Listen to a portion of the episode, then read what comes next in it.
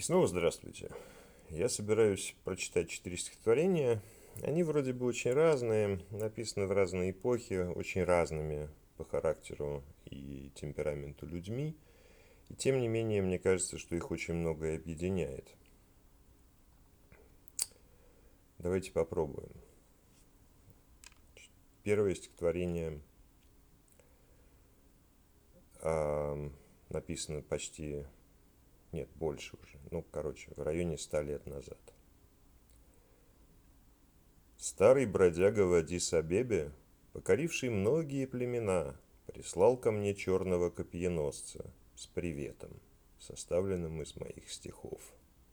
Лейтенант, водивший канонерки под огнем неприятельских батарей, целую ночь над Южным морем читал мне на память мои стихи.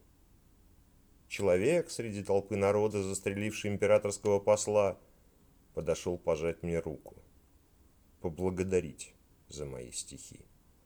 Много их, сильных, злых и веселых, убивавших слонов и людей, умиравших от жажды в пустыне, замерзавших на кромке вечного льда, верных нашей планете, сильный, веселый и злой, возят мои книги в седельной сумке – читают их в пальмовой роще, забывают на тонущем корабле.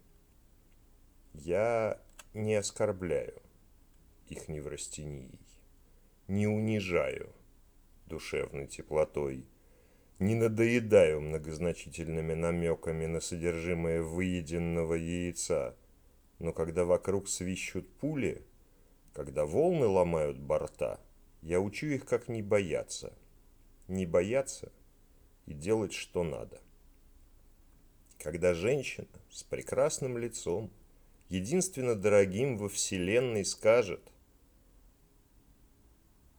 «Я не люблю вас», я учу их, как улыбнуться, и уйти, и не возвращаться больше. А когда придет их последний час, ровный красный туман застелит взоры – я научу их сразу припомнить всю жестокую, милую жизнь, всю родную, странную землю. И представь перед ликом Бога с простыми и мудрыми словами. Ждать. Спокойно. Его суда. Ой, не просто это стихотворение читать, но я... Э, для себя считаю невозможным переключаться, поэтому без паузы. Стихотворение, написанное примерно 60 а, лет спустя.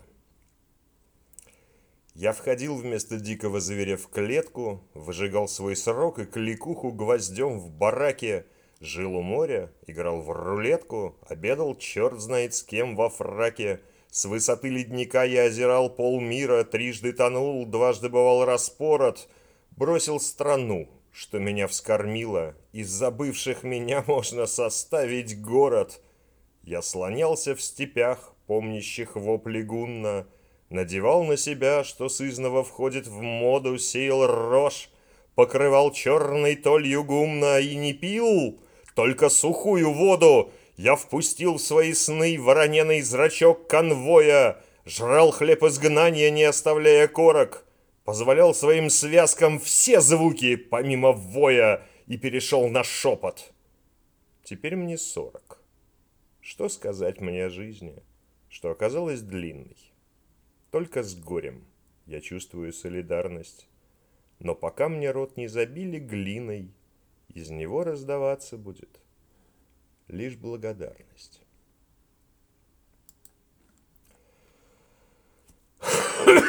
Прошу прощения. Вот еще одно стихотворение, написанное примерно в то же самое время, может быть, даже э, лет на 10 пораньше. На, а может, не знаю.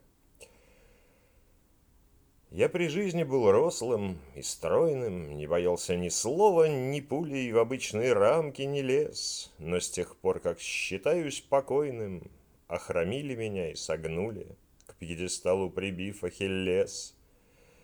Не стряхнуть мне гранитного мяса и не вытащить из постамента Ахиллесову эту пету, и железные ребра каркаса мертво схвачены слоем цемента, словно судороги по хребту.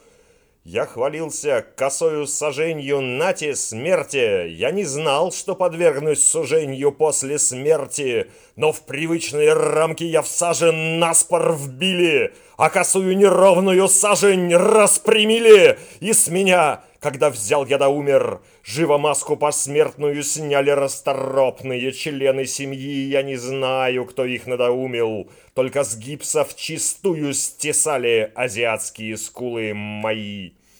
Мне такое не мнилось, не снилось. И считал я, что мне не грозило оказаться всех мертвых мертвей, но поверхность на слепке лоснилась и могильную скукой сквозила — из беззубкой, из беззубой улыбки моей. Я при жизни не клал тем, кто хищный в пасти палец. Подойти ко мне с меркой обычной опасались, но по снятии маски посмертной тут же в ванной гробовщик подошел ко мне с меркой деревянной. А потом, по прошествии года, как венец моего исправления, крепко сбитый, литой монумент — при огромном скоплении народа открывали под бодрое пенье под мое с намагниченных лент. Тишина надо мной раскололась, из динамиков хлынули звуки, с крыш ударил направленный свет. Мой отчаянием сорванный голос. Современные средства науки превратили в приятный фальцет. Я не мел, в покрывало упрятан, все там будем.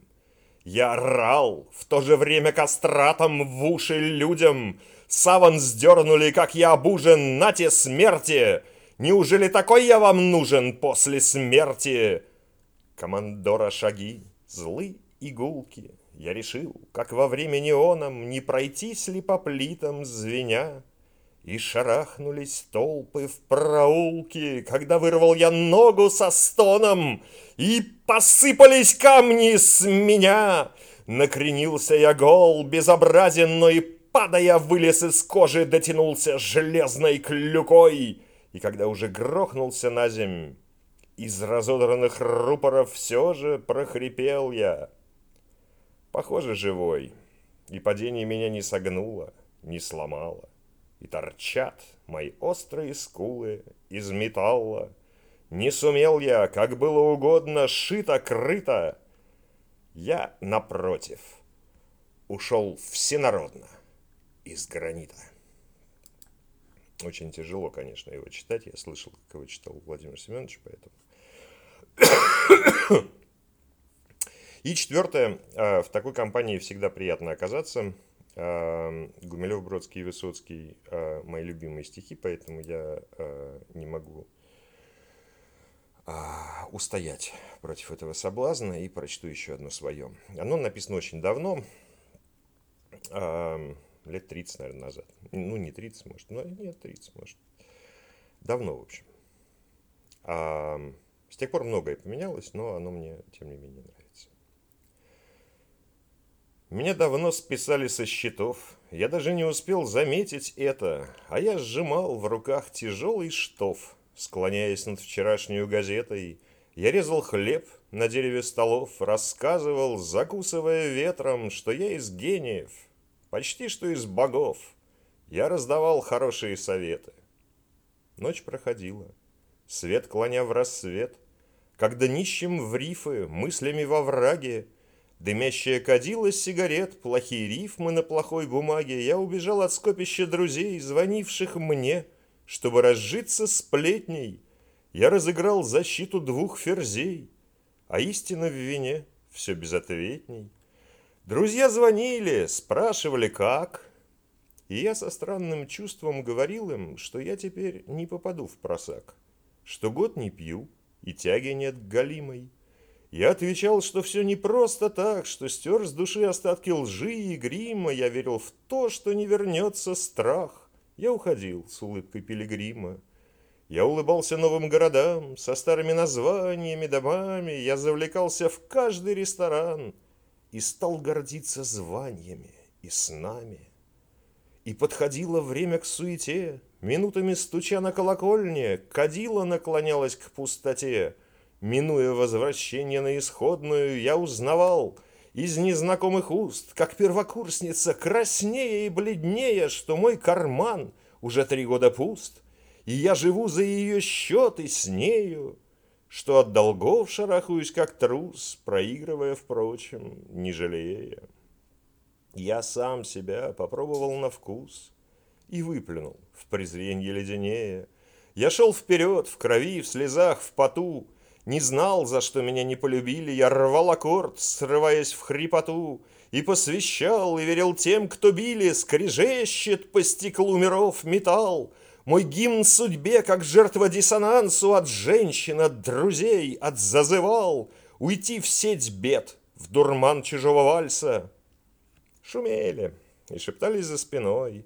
Те, кому сам сто раз давал взаймы я, Я узнавал, что я ушел в запой, И мы со мной. Четвертый день хмельные, Не обмануть молву, и как зимой, Как от зимы сквозь зиму до зимы я метался, Умолчав, что я другой, И возвращался в пустоту, в поту и в мыле.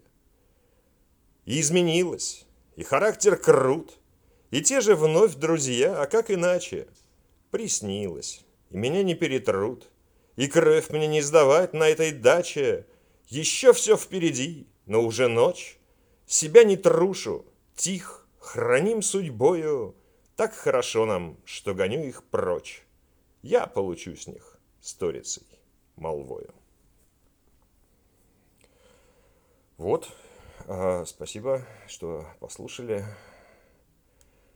На сегодня это, пожалуй, все.